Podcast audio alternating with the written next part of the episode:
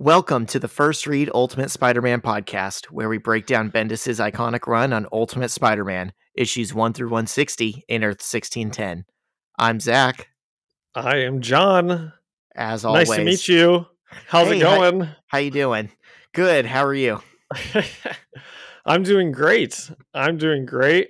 Um, you know, we've got a bunch of cats with us today. Zach's got all three of his cats in the pod room. They ready are to roll. Out. In the studio, and most importantly, they're being good girls. No one's messing with the mic, knocking over the coffee cups, anything like that. Trying to kill the new one. None of that. How's your week been? Dude, it, it's been a week. It has, I mean, wow. So much has happened. So, so, it sounds like it's been a week for both of us then, because Zach asked me right before we started recording, and I said, I think I said the exact same thing. I said, it's been a week. Yeah. Dude, I'm running on so little sleep over the last few days, but it is what it is. Yeah, is that the draft? Is that mostly? Or um, have you had other stuff going on? Uh, so it was the draft, and then I got back. So first day of the draft could not have possibly gone better. Um, I was so excited, and I got home. Uh, I was at my parents' house watching it, and I got back to my house at like a little after midnight. And the new cat had peed on our comforter, and it went through to the oh blankets and everything, gosh. And it was on my side. So Did I had to get str- all the way through to like the mattress. Yeah, I figured that out the next day. Oh so I had to strip gosh. the bed at midnight, throw everything in the washer, and then sleep on the couch, which I didn't get any sleep. So then I, I stayed home from work the next day to try and get some sleep, but I just did chores around the house and didn't end up actually sleeping. And then uh, last night I went to um, punk rock night at the Melody Inn here in Indianapolis, because one of my favorite bands was was coming through, and it was like twelve dollars. But I'd never been to this place before, and I guess their punk rock nights last until one a.m. So I was running off of like no sleep the past two days and had to wait until midnight for this band to even take the stage. So are you ready for the pod? Oh yeah. I'm uh okay. I am like so exhausted, but I'm just letting my excitement for Spider-Man carry me through. Yeah. Okay, good. So what, what's up with you? How, how was your week?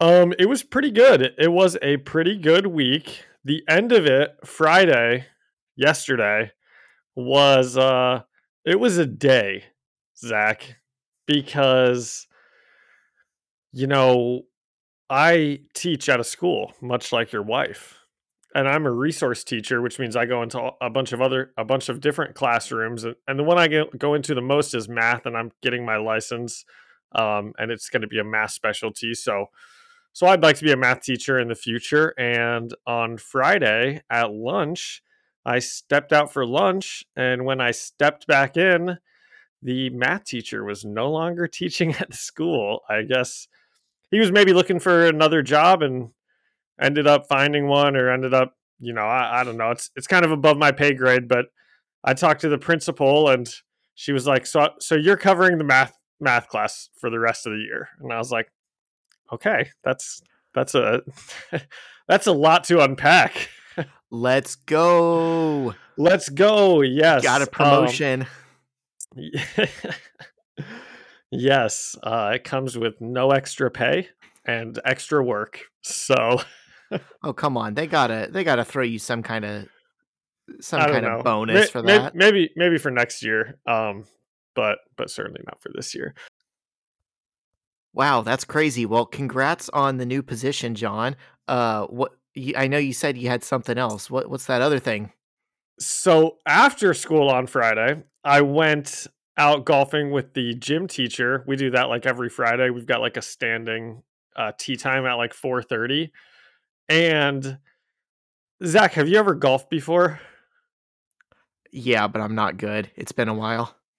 Well, then you might know this, because your balls probably don't go in the fairway a lot, but when you hit a ball and it's going towards somebody else, do you know what you're supposed to yell? Do you have the golf knowledge for that? Three. Exactly. Or anything. You should yell something, though, right? Right. Duck or four, usually.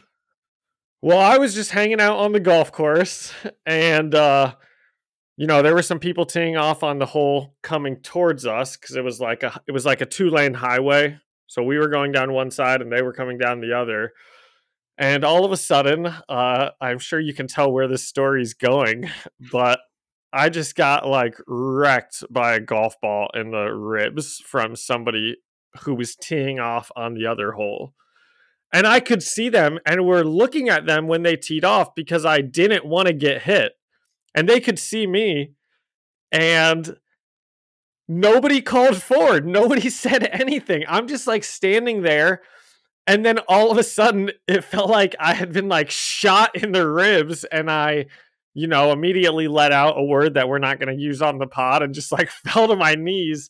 And I've actually got kind of a welt that, that ended up forming overnight that our listeners won't be able to see, but I'll stand up and show you real quick.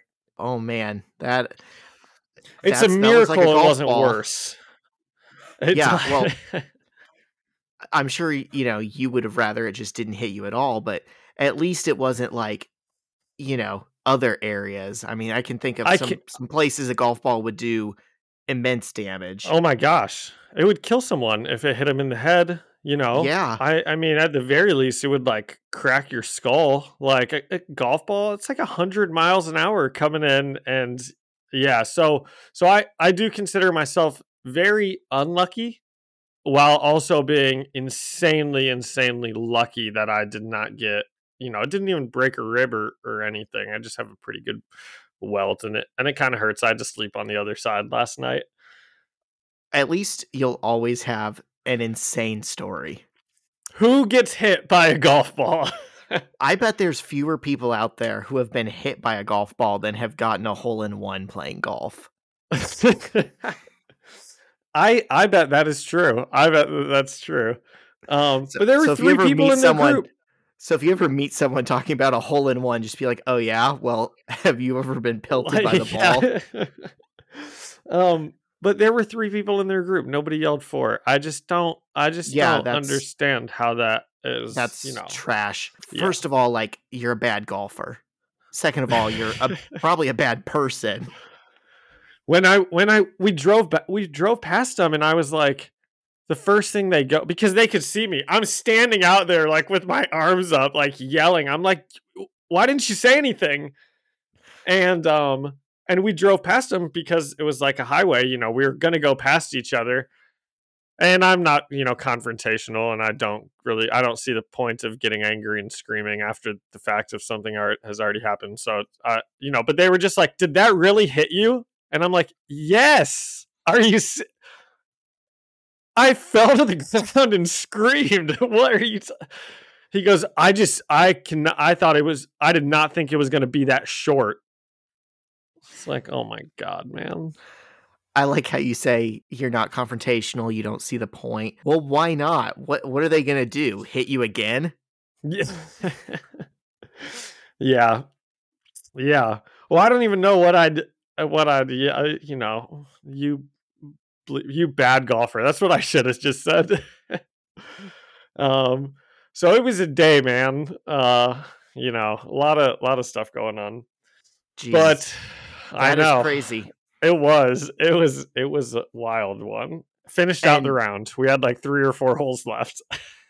So we both had pretty eventful weeks, and this isn't even to mention that our city got a new mayor, basically. For like a split second, I was like, there was an election this past week. And then I know that, no, you're obviously talking about the new quarterback that we both wanted the Colts to draft, Anthony Richardson. Yes. The I say that because pick... people outside of Indianapolis have no idea, like when they were here, how much power Peyton Manning and Andrew Luck had over the city. And he's presumably stepping into like the same kind of role. And he's twenty years old, which is wild.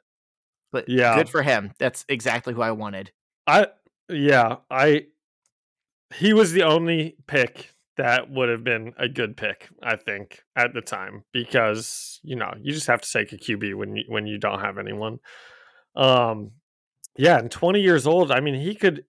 Uh, I think just throw him in and let him start and and let him be bad for two years. You've still got a twenty-two year old quarterback who now has two years N F L experience. That's all he needs is experience, in my yeah, opinion. He's twenty he just years has, old. It's not that he's, you know, a bad player like some people try to make it out to be. It's that he literally has like a quarter of the experience anyone else does, but he's more talented than anyone else we've ever seen. Yeah. Like literally just let him learn from mistakes. Yeah. Very exciting. And, and hopefully they have a pretty high pick next year, which I would imagine that they will because they won't be very good.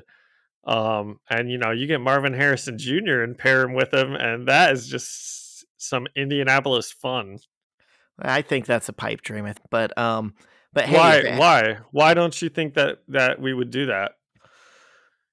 Because I mean, he's I mean, not. If, you don't think Harrison Junior would go like number one or two, right? He'll he'll go like seven or eight. You know, where I think receiver. he'll go. I think he'll go like three or four. Do you? And I think it took an insane amount of bad luck for us to get the fourth pick this year. I don't think we're yeah. gonna be that bad again. Yeah. Well, don't you know? But Zach's, w- Zach's pissing on my Cheerios, as they might say. There are other good players besides Marvin Harrison Junior Like, I still overall feel hope for the team for the first time in a long time. Yeah, I agree. All right, so let's see. We talked uh, music shows. We talked golf balls. We talked the N F L draft. Is that everything? Um, I think that's it. We talked about our cats. Ooh, can't forget the cats. We talked about yep. how I haven't slept. Yeah. Okay, let's do it. Every business says they're better. But the ones that earn and display the B B B seal back it up. It instantly identifies businesses that are committed to operating with integrity, honoring promises, and telling the truth. Makes you wonder why every business doesn't have it. So look for it, because it's looking out for you. That's why it's the sign of a better business. And find a better business anytime at b b b dot org. Okay, issues twenty-nine and thirty today. We're back uh, with a new Ultimate Spider-Man storyline. Um, so issue twenty-nine, Stolen Identity. Written by Brian Michael Bendis, penciled by Mark Bagley, inked by Art Taber. Ben Urich, uh, reporter for the Daily Prophet, Bugle, Bugle. Planet, is at the bank. It's just a standard day. He's just trying to get some money out of his account, but his A T M card isn't working, so he's going to go and ask the teller for help. And the bank teller uh, recognizes him as Ben Urich from the Daily Bugle, and I thought she was fawning over him a bit, like maybe flirting a little bit. That's that's the way I I read it. She's telling him how brave he is. Yeah, she's got to be like a journalism major or something to to recognize him. Yeah, she's telling him how brave he is for writing the king down the the king for taking down the Kingpin with his Kingpin storyline, and I just really hope that Kingpin's coming back. That's that's what I was hoping. Well, and it might be, you know. Um, but I, I so I can't wait to see Kingpin come back. And just as the teller and Ben are talking, we hear a loud crash, and somebody off page says, "Don't anybody move!" And you know, the next panel we see who is it that's robbing the bank but Spider-Man himself. And, and yes, I've got something to point out about this beautiful uh, full page panel of Spider-Man holding up the like security guard yes, by his he's shirt. Web, he's webbed up the security guard and he's holding him. That image ended up getting repurposed as the cover and like the main image for the Ultimate Spider-Man video game. That's like some J. Jonah Jameson stuff, you know. Well, they don't have the uh, they don't have the security guard in it. It's just like from his like spider logo up. So is that the exact costume? Is there anything looking at that picture where you can look at it and immediately be like, that's not Spider-Man? It looks pretty identical. Yeah. So, and the only reason we really know it's probably not Spider-Man right now, apart from him robbing the bank, is that the issue is called Stolen Identity. So, so good job got this... uh, spoiling, yeah. spoiling the plot yeah. twist. Here I was um, just thinking our Spider-Man had turned bad. I couldn't believe it. Um, so he's got the security guard webbed up. He says, "You hear me? This is a robbery. You want out of here in one piece? You'll do what I say." And Spidey asks for the bank manager, and the bank manager steps forward and says his name is David Rosenberg. And Spider-Man says, "Nice to meet you, Mister Rosenberg," and then knocks him out. And this isn't your granddaddy, Spider-Man. So Spidey picks up Mister Rosenberg and chucks him through the teller window, shattering the glass, and tells the ladies behind the desk to fill up the money bag with the big bills. And Ben Urich just watches on, confused and worried. And when Spider-Man jumps through the window, we kind of get a shot of his outfit not fitting as properly. That's what I thought they were trying to to make us seem, because we can see his stomach. It's like his outfit doesn't doesn't fit as well as it's supposed to. It's riding up. He's got this cute little spider crop top. Yes. um sorry if you guys can hear my dogs barking. So Ben Urich spies his belly button and his midsection. At least that's what I thought it was. And maybe he right away is like, this doesn't seem like it's Spider-Man. But back at the Daily Bugle, J. Jonah Jameson is ecstatic. He tells Urich, I, I love you. I really do. The Bugle is getting an exclusive on the story because no one else from the press was there. Ben Urich just happened to be there. And as they're talking about this, the bank robber himself, Peter Parker, walks in. And he's quickly told by Betty Brant that Spider-Man robbed a bank, and J. Jonah Jameson is throwing a party because of it. And Peter seems awfully confused. Do you want to read his speech bubble, or can I? You can read it. He goes, we, he has like a shocked face, and he's like, who's he what? Um, so Urich tells J. Jonah Jameson that he just isn't sure it's the same Spider-Man as before, because the the person robbing the bank didn't have the same grace as the last time Urich saw Spidey fighting Doc Ock. And he's like, this this isn't Spider-Man's M O. Why would he just start robbing banks all of a sudden? He says, why would Spider-Man all of a sudden, and before he can even finish his thought, J. Jonah Jameson says, why would a football player all of a sudden murder his wife? People turn like milk. And that is a reference we all know to O J. Simpson. I feel so, like they always are talking about O J in the Daily Bugle room, because in one of the early issues, they were like, this, this Spider-Man story, this is our O J. Do they? I remember uh, Jonah saying that. When, let's see, when was the O J. Simpson trial? O J. Simpson, like ninety-four. Oh, was it? Okay, ninety-seven. So, uh, so it would have been a couple of years past this, three or four. So J. Jonah Jameson and Ben Urich get into a shouting match, and J. Jonah Jameson is just, he just kind of keeps shouting at him. He's just like, write the story, write the story. And Urich finally agrees, and J. Jonah Jameson finally notices Peter in the room, and the way the panels are drawn, he's just like pointing at him in every single panel. And he's like, you, you are the one that took the pictures of Spider-Man. I need, I need, you know, I need one of your pictures for the front page of this bank rob- robber story.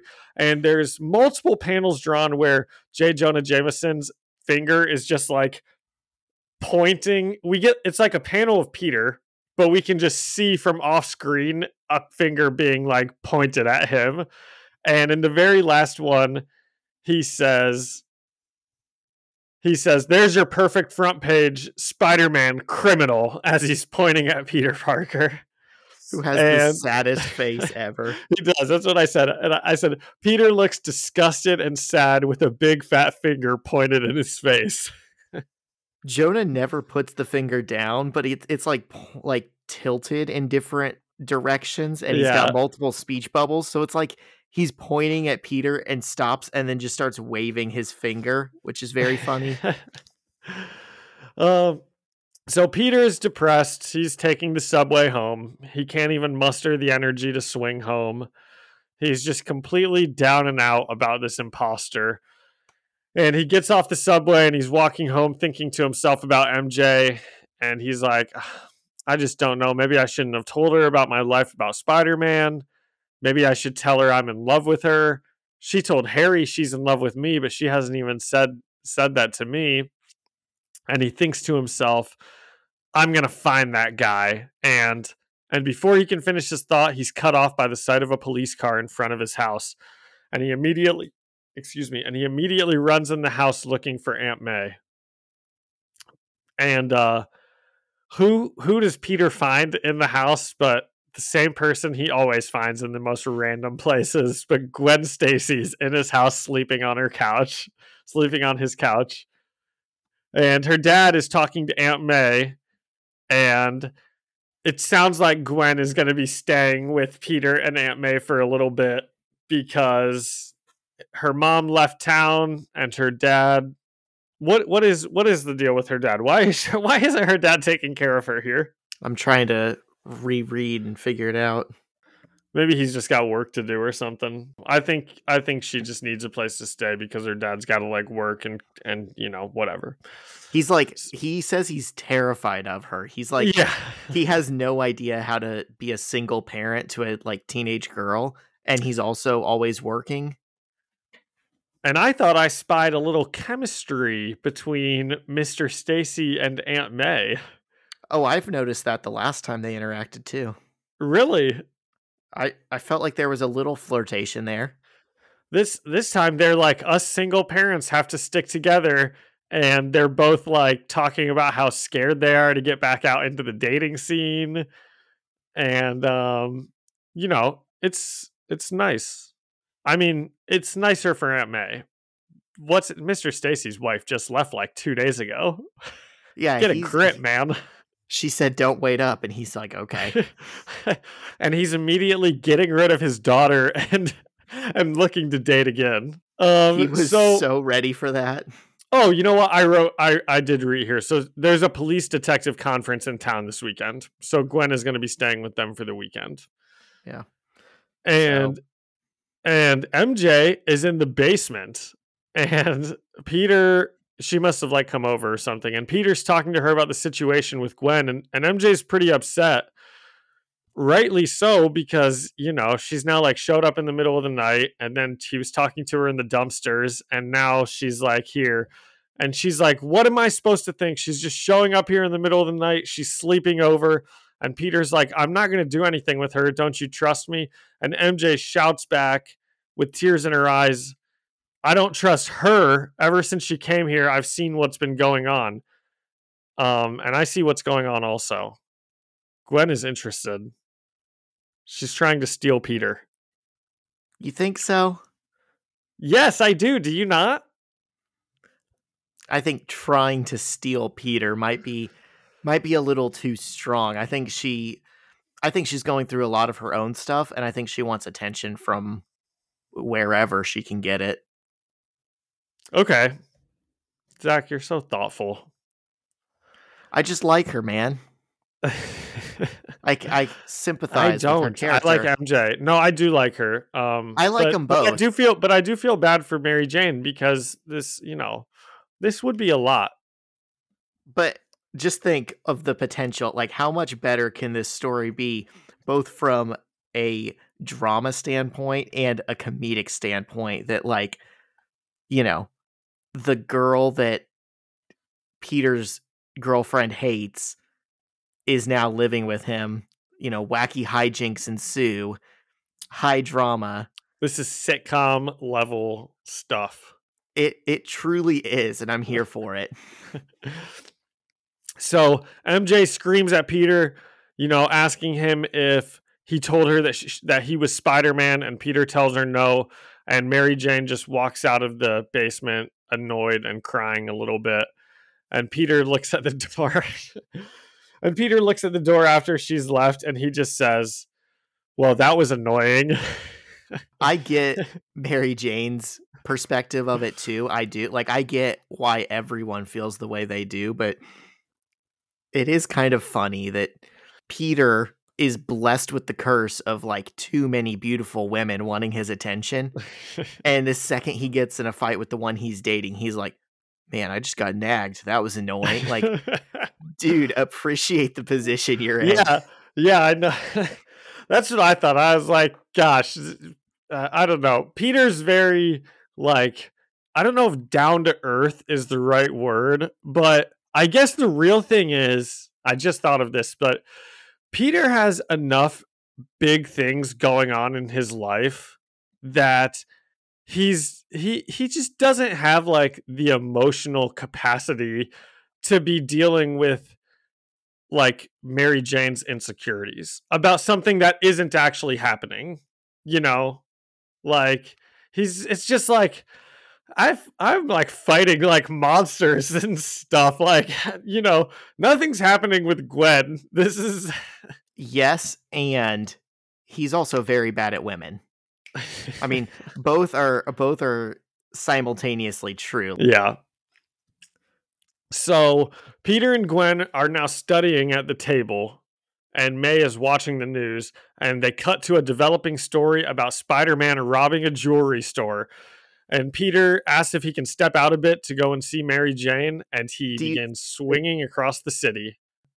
And he gets to the location of the robbery, and the police are saying towards the, the jewelry store, you know, because Spider-Man is in the jewelry store robbing the place, make it easy on yourself and come out with your mask off and your hands up.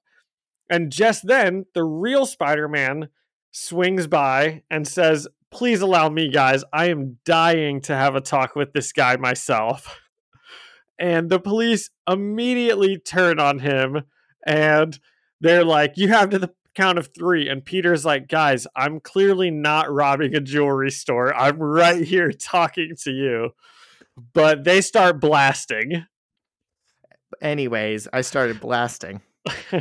My favorite part about that is he says, come on, I'm not robbing anything. I don't even have any pockets. I do like love the idea of the police. Like, like they just completely forget that like they're looking for this guy that's inside, and they're like, this guy is Spider-Man too. And they just, I mean, there's, there's like no thought going on. Um, so Peter attempts to dodge all the gunfire, but he gets shot and he falls down. And the news is there, so the cameras watch on. And on our final page, we just see a bloodied and shot Peter Parker in his Spider-Man outfit lying on the pavement with officers all around him, guns drawn. And I can't help but think, didn't this happen like in a previous issue?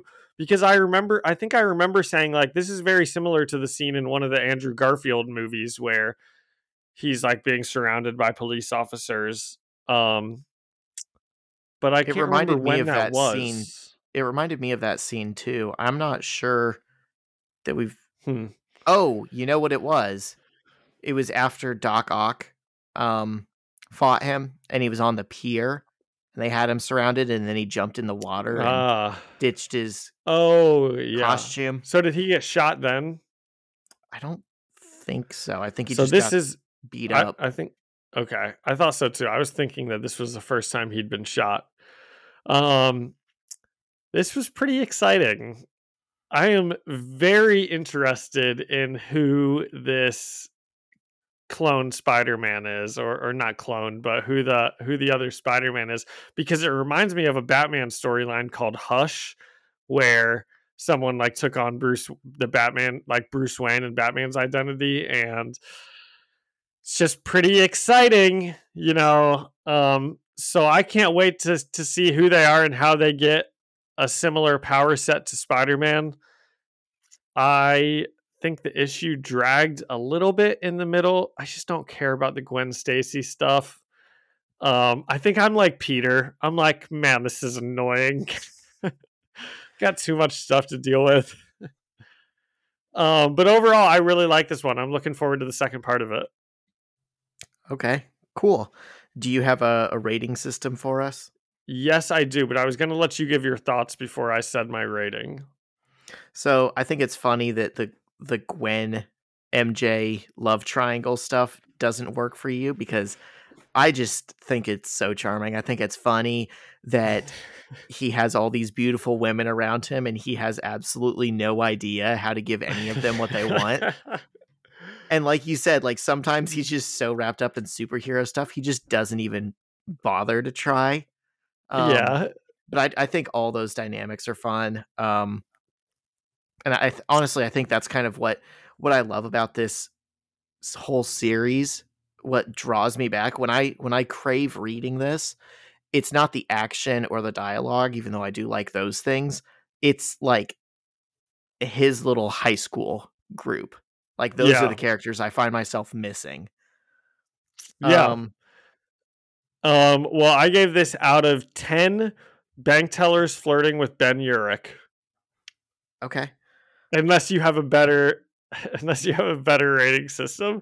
Nope, I will give it a solid seven out of ten bank tellers flirting with Ben Urich. I gave this a solid eight out of ten bank tellers flirting with Ben Urich. Okay. So Ben Urich might be the only one who has more beautiful ladies around him than Peter Parker does. Might be. All right, so are we ready to move on to issue thirty? I'm ready. All right. Uh, Ultimate Spider-Man issue thirty. It's titled Emergency. Written by Brian Michael Bendis, penciled by Mark Bagley, inked by Art Taber, and colored by Transparency Digital. So we open on Spider-Man on the ground, bleeding, with police officers surrounding him and pointing guns at him. And they're telling him to stay down or else they will blow his head off. So they've clearly not cooled down at all or started thinking, you know, logically, like John said. And so, do you, so, so the other Spider-Man is probably still in the bank, right? Or do you probably think, or, or the jewelry store? Or I wonder if he's taken the time to escape since no one's watching him anymore. He's like looking out the window and he's like, "Man, good thing that guy's taking the heat for me." It it would be funny if like really small in one of the like backgrounds of these panels, we just see someone in a Spider-Man outfit, like carrying bags of jewelry, walking down the street, tiptoeing with a, a big sack over his yeah. shoulder with a money sign on it. Yeah. Um, the cops slap the cuffs on Peter and they start Mirandizing him. And every time that happens in fiction, I, I remember the scene in twenty-one Jump Street where they don't know the rest of it because they, you know, they say they never finish it on T V. They always cut to commercial or the person runs away. And that's what kind of happens here. They put him up against a car and slam him um, on the hood. And the cop says, "Grab the mask. Let's end this, stupid." And they start to remove Peter's mask and he yells, "Off me," as he donkey kicks, kicks the cops away. And they never finished reading him his rights. And he jumps on the hood of the car and runs up the side of a building while they open fire on him. And he makes it to the roof and starts trying to pull his cuffs apart. And I'd like to read his thought bubbles as he's tugging on his handcuffs. He says, "This can't be it. I've, ugh, I've been shot. Oh my God. Spinning, spinning, going to, can't see straight. My mask. Gotta fix my mask. Can't see. My arm. Please, let me out of this. This can't be how it... Ah! Please, out of here. Mary, please, I can't let this be it. So a lot of purple narration, a lot of inner turmoil, and he finally struggles and breaks free just as the N Y P D helicopter lights shine on him, and a voice orders him to lay on the ground. So naturally, Peter starts running, and the helicopter open fires on him. And I thought this was a funny bit. The we see the dialogue inside of the helicopter, and one cop says, "Geez, this guy is fast." And the other guy says, "Take him down now." And the first guy says, "Why are we shooting at him? Shouldn't we?" And the other guy says, "He resisted arrest. He attacked an officer. Do your job." And uh, the guy said, "But the horn said outside the store." I thought he was. This is this is the only police officer who's like using an ounce of brain power at all. He's like obeying and he's still shooting, but he's like, you guys know this is the wrong dude, right? And I cut you off before you got to my favorite part of their conversation. What was that? When he goes, so he goes, "Do your job." And the guy goes, "I'm just," and then he, he the other guy yells again, "Do your job." And he goes, "Don't have to yell. I have feelings." Oh, yeah. I love the I have feelings. I know you don't watch The Simpsons, but it reminds me of um. There's a gag in The Simpsons where they're like, "Hit it, Blink one eighty-two. And you see in the corner, like the guys from Blink one eighty-two are drawn in. And Mark Hoppus just goes, "We have names, you know." uh, um, So they're. The helicopter's shooting at him. The cops are having their own little fun conversation. And Peter disappears into a dark alleyway. And we see that he's hiding inside of a dumpster, putting pressure on the bullet wound in his shoulder. And then we switch to Mary Jane's bedroom, where we see her journaling. And I think this is interesting. Um, this is what she's writing in her journal. "Horrible nightmares every night since the bridge incident. The bridge incident. And I'm not a nightmare person. I just don't have them. I am officially freaking out. I think I should see a psychiatrist, but I can't because of Peter." That's tough. Yeah. And Gwen Stacy's trying to steal her boyfriend. She has P T S D and a high school rival. Yeah. And just then, the phone rings, and M J answers it, and Aunt May asks Mary Jane if Peter is with her, and M J quickly makes up a story that he's in the bathroom. And we can tell from Mary Jane's side of the conversation that May is asking if she knows what time it is, and to tell Peter to come home. And M J says she didn't realize how late it was, and that she'll tell Peter he needs to leave. She hangs up and says to herself, "I should be an actress." And this made me immediately look up when the Spider-Man movie came out, which is probably right around this time, but maybe a little bit later. Um, because was Mary Jane always an, has she always been like an actress or something like that? Because in those movies, she is an actress. six one six Mary Jane is an actress too. Okay. So, but I thought that was a cute little addition in here because, you know, that's potentially what's in her future. Yeah. And she then gets another call, and it's Peter. And she starts telling him that he has forty-five minutes to get home, but his aunt didn't sound mad. And she can tell something's wrong. She notices the silence and says, "Hello, Peter?" And the other end of the phone slowly says, "Mary. Help me." And we see M J take a cab into the city and wander around a bad neighborhood. And she comes upon the dumpster that Peter is in and tells him she brought first aid because she didn't know what else to do. And she sees the bullet wound and says, "Oh my God, Peter, we have to get you to a hospital." And he says, "They'll arrest me." And then she suggests calling Aunt May, and he says, "No. My Uncle Ben was shot. This will kill her. I don't know what to do." And M J says, I think I do.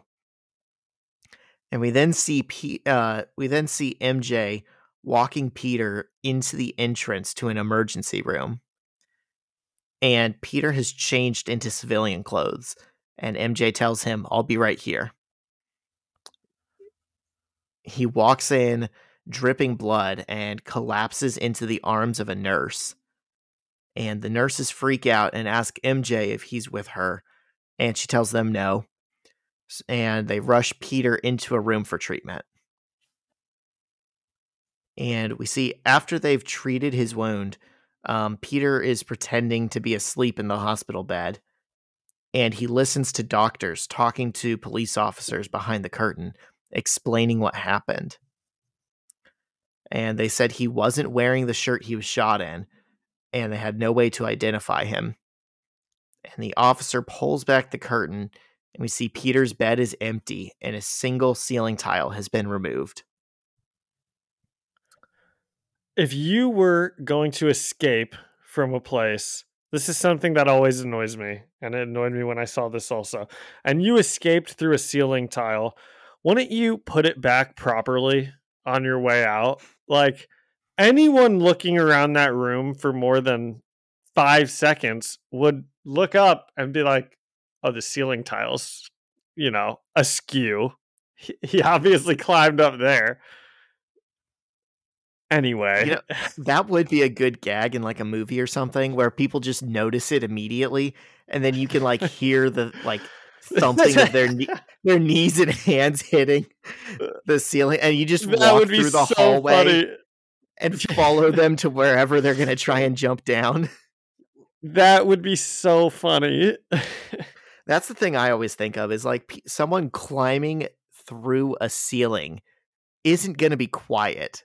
Like, first of all, they're probably going to break through under the like pressure of human weight that's not supposed to be up there. But second of all, like if you've ever had like a rodent get in between your walls or something, you know, you can tell when a living thing is like in a ceiling or floor. That's that's what I immediately thought of when you said you can just hear them walking around. I was just, you just hear this person walking around as if it's like a mouse scattering around the ceiling. Um, got so excited talking about ceiling tiles. I lost my place. Give me a second. So the ceiling tile has been moved. We, the reader, are supposed to see that. It doesn't look like they actually saw that. Um, like the cop and the nurses.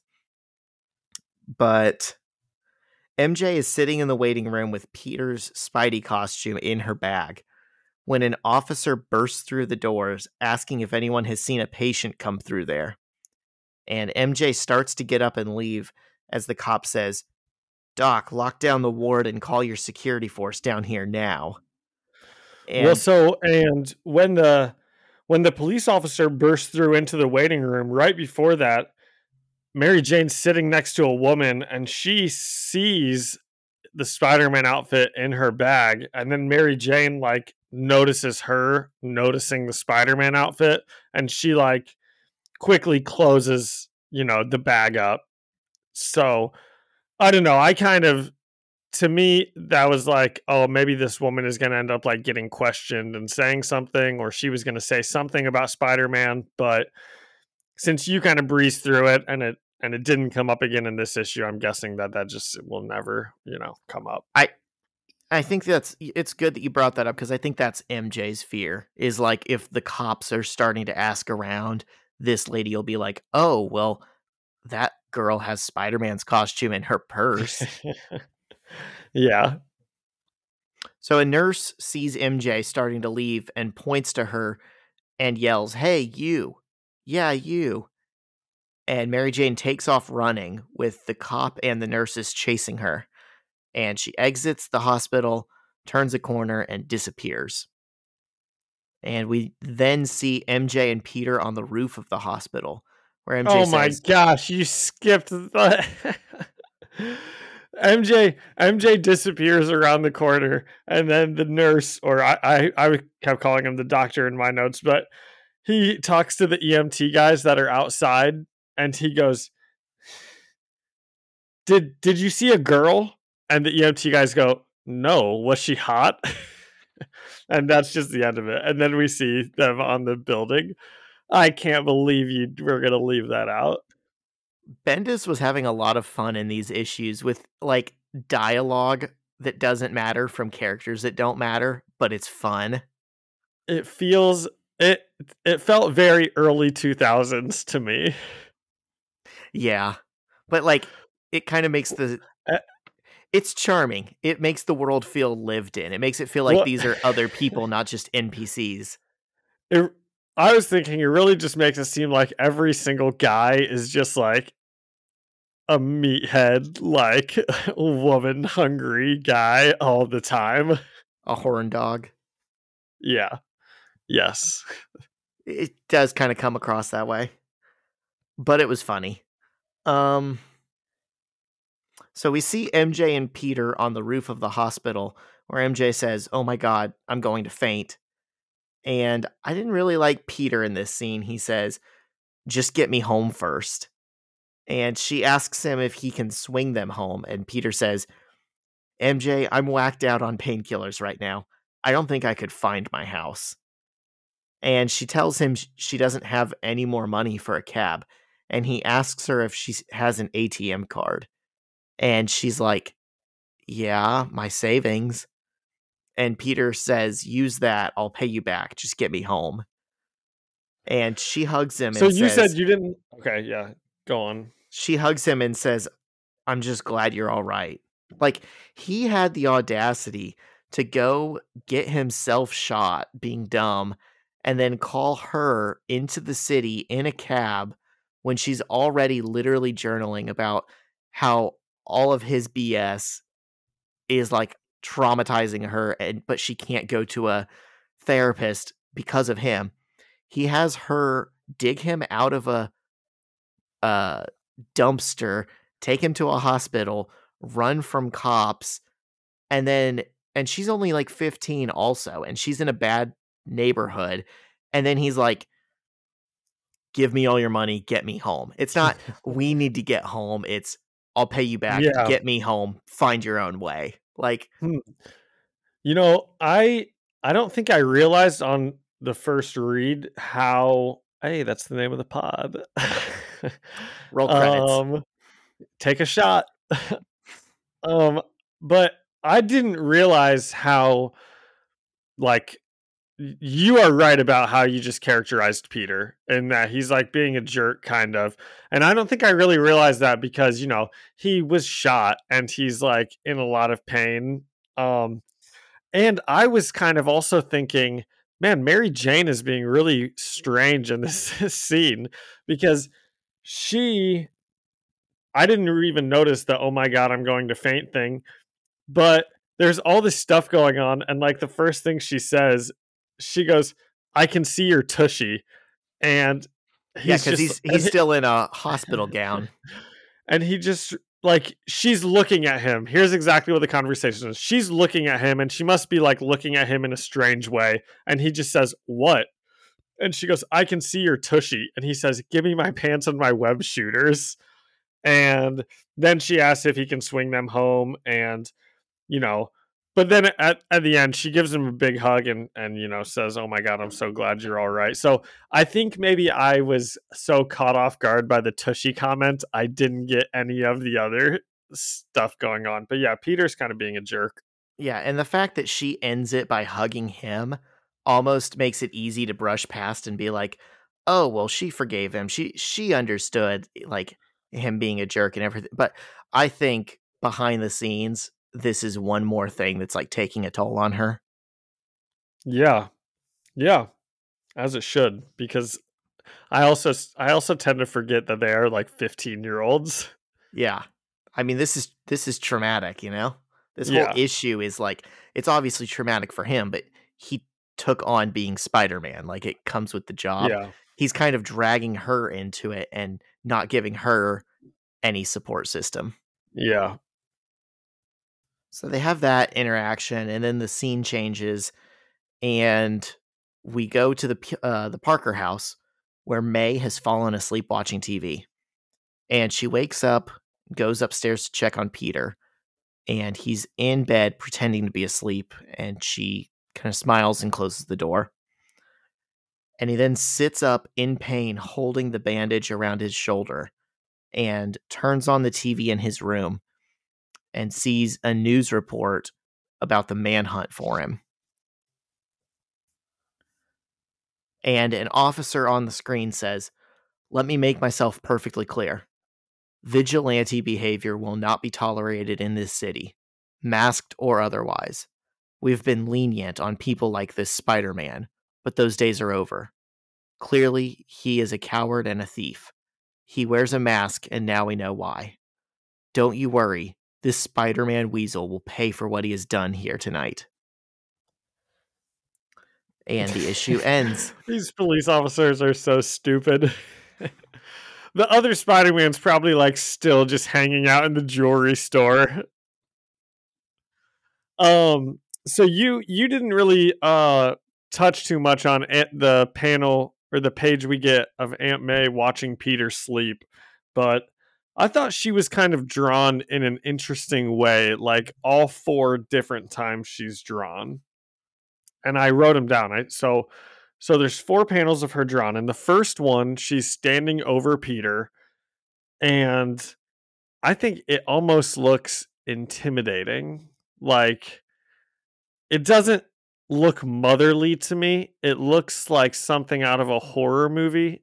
Is that? Are you getting any of the... I mean, we know it's Aunt May, and she isn't... But I think if you replace that with a bad character, then that'd be kind of a, an, a creepy scene, you like know? So I don't know. Parnell was standing like that over yes, someone. Yes, yes, exactly. And then the next shot of her, right after that, I think she looks kind of angry, and she's got, like, tears swelling in her eyes.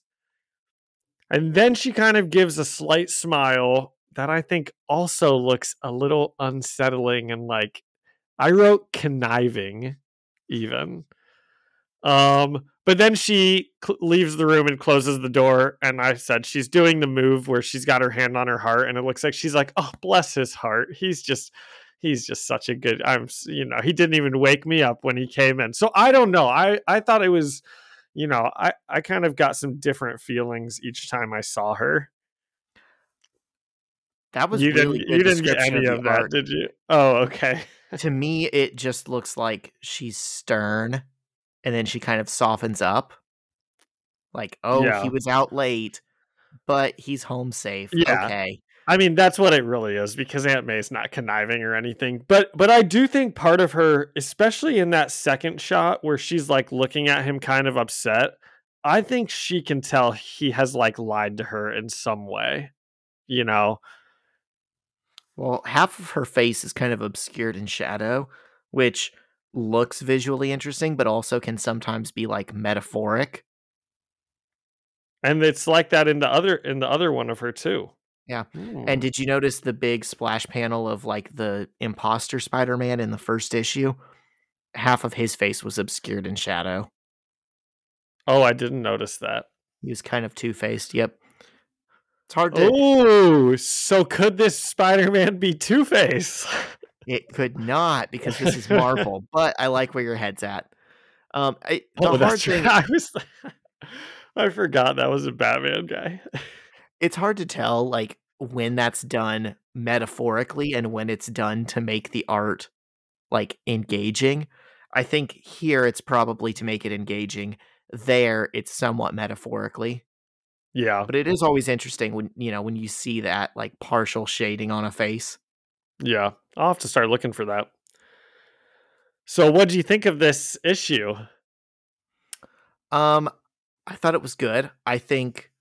I mean, I kind of laid this out, but I think the subtext here is this was a Mary Jane issue. I think this is about the fact that, you know, Peter took on the responsibility of being Spider-Man, and he told her his secret and kind of unwittingly put her into a position of responsibility that she didn't ask for. And I think that's weighing on her in the background, and he doesn't know yet. Yeah. Yeah, I, I didn't really think about that. That's funny, because when I when I gave my notes for this issue, I didn't include anything about that, but but it, I guess it's like a two hundred pi- issue run, so we're gonna get all of these interpersonal personal stories fleshed out way more than any like villain stories, you know, who are just like the villain of the week or something like that. Oh yeah, these kind of things are are done in a slow burn. So um when we looked at that issue two weeks ago now, where she was like smiling and she was like, "Ooh, Peter, go fight the rhino. My boyfriend's gonna kick your butt." Yeah. I commented on how I thought that was weird and how like I thought she would be more traumatized by the bridge incident, because I, I was remembering this coming up. I was like, oh yeah, I remember after the Green Goblin threw her off the bridge, she kind of she hmm. kind of changed her tune on the Spider-Man stuff, and I think that that's starting to happen here. Yeah, I wonder if she's like trying to play um like strong a little bit, you know. I think I think she's putting on a brave face. Yeah. Um, well, I like this arc that's happening here. I am very interested in who this other Spider-Man is. I wish that we had gotten a little bit more of that, but I feel like that's probably coming in the next one. You know, we had to deal with Peter recovering from being shot in this one. Um, I'm going to put out a guess that Norman Osborn is somehow responsible for this. Um, which is maybe like an obvious guess, because how, how else are people getting, you know, these powers or whatnot? But what happened to Green Goblin? I don't even remember. Is he dead?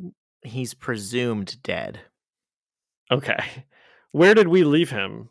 Like uh, smoking on the floor of his house with like bullets through him. Oh, Harry stabbed him from behind also. And then the The helicopter lit him up and he turned human again, and they yeah. were just, his body was smoking, and they weren't even like, didn't no one seemed concerned by it, like they weren't yeah. giving him medical treatment or, you know, putting cuffs okay. on him. Well, that is my guess.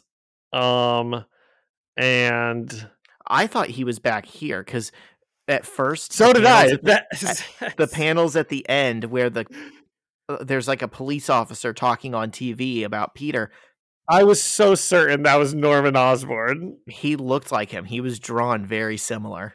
Yeah, that's that's what put the idea of him in my head. That's why immediately when I saw that, I was like, oh, this is Norman Osborn's doing. And then I read it and I was like, oh, wait, this is the detective? Well, this is still probably Norman Osborn somehow. Mark Bagley, we love you, but you, you probably should have differentiated that guy's face a little bit. Unless, unless maybe that is like a like subconscious, like they want you to think that that it's Osborn. No, it's not. um, but I gave this one an eight out of ten, and I have a scale for it, but it's not a very good one. So if you want to try to come up with a scale real fast, we can do that. I eight said out of eight ten. Out- boyfriends in a dumpster. That's actually pretty good. Um, I mine was eight out of ten bullets missing Spider-Man as he jumps away.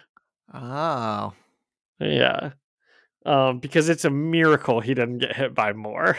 Yeah, those cops have the accuracy of like stormtroopers, and there's like helicopters like lighting him up, and he's just like, "How did it, you know?" He's yeah. You know, if you make like meow noises while you're running, you're scientifically going to be faster than the bullets that are getting shot at you. That must be what he's doing. He's just like, dodge, dodge, dodge, dodge.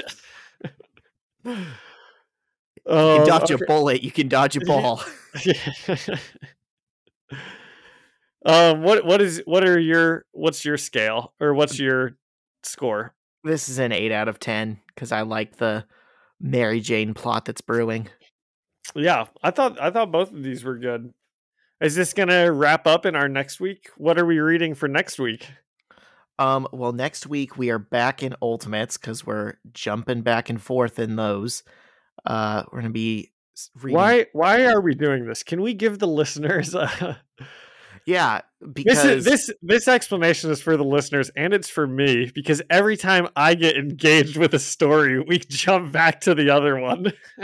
So we're doing this so that A, we're still a Spider-Man podcast. We're still, you know, at least half the time right now, we're we're focused on Spider-Man, but we wanted to read the Ultimates because uh, Brian Hitch and Jonathan Hickman are bringing that universe back this summer with That's right. Ultimate Invasion. And we figured that by the time we're done with our coverage of the Ultimates, by jumping every other week, by the time we finish that series, the first issue of Ultimate Invasion should be coming out around then. Okay. I like it. Very. I love that. It's like, we're doing this because we really want to read the Ultimates because there's another one, but we have to go back and read Spider-Man because it's a Spider-Man podcast and the Spider-Man issues are better.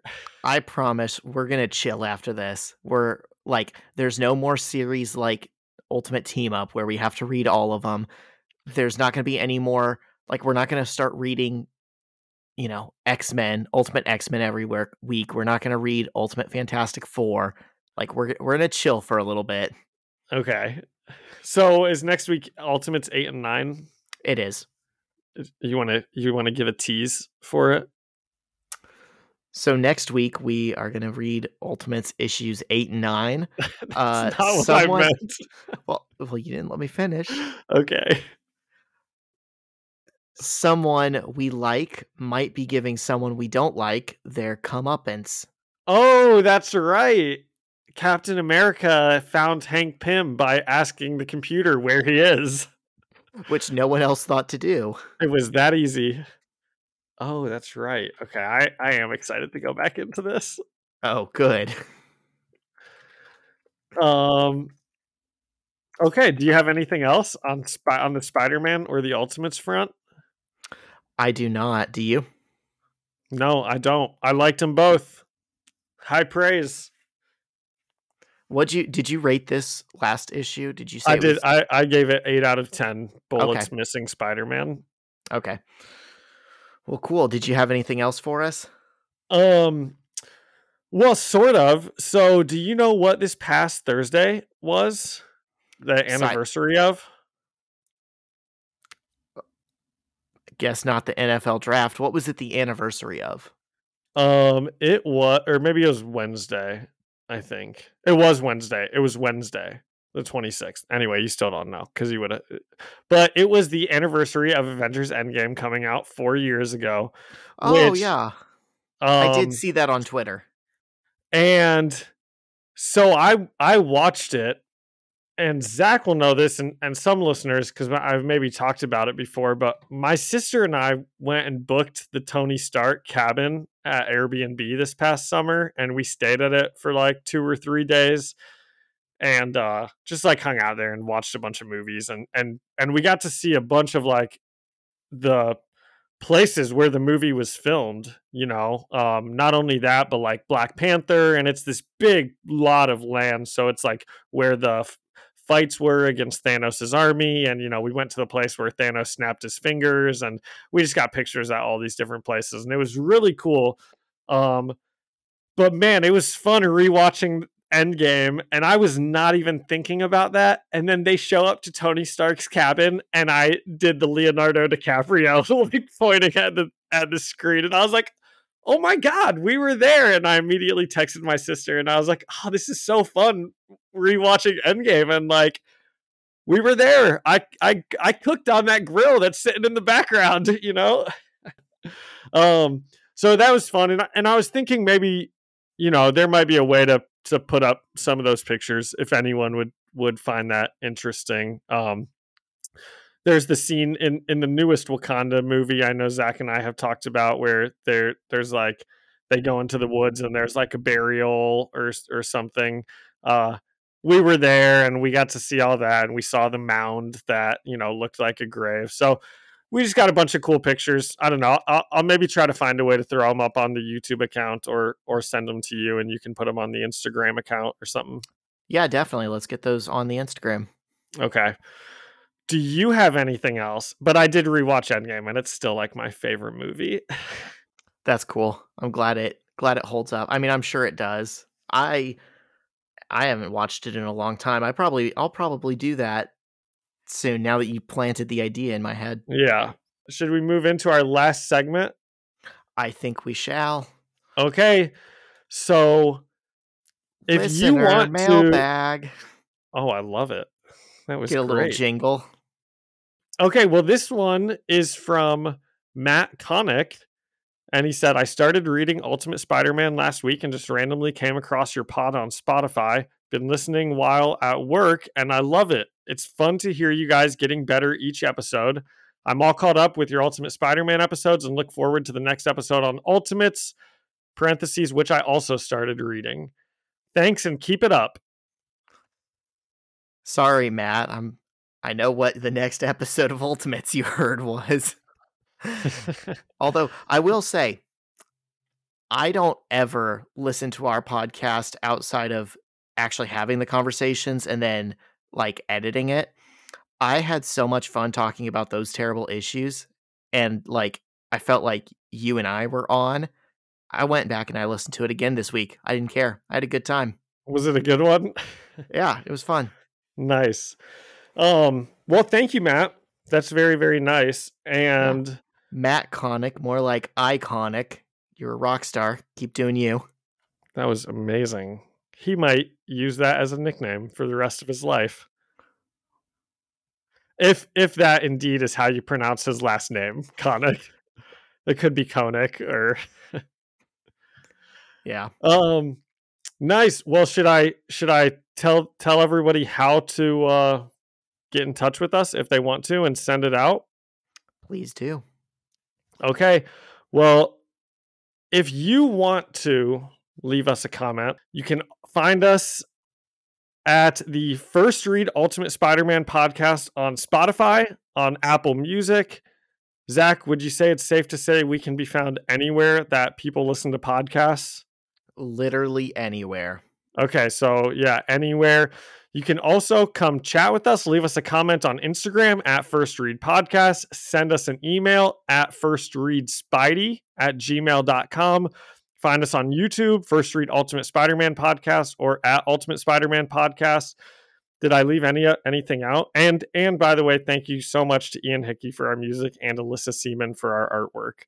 Did I get all of our socials? Yep, you crushed it. Nice. Well, then I'll see you next week. Swing on by later, webheads. Yeah. Bye. Bye.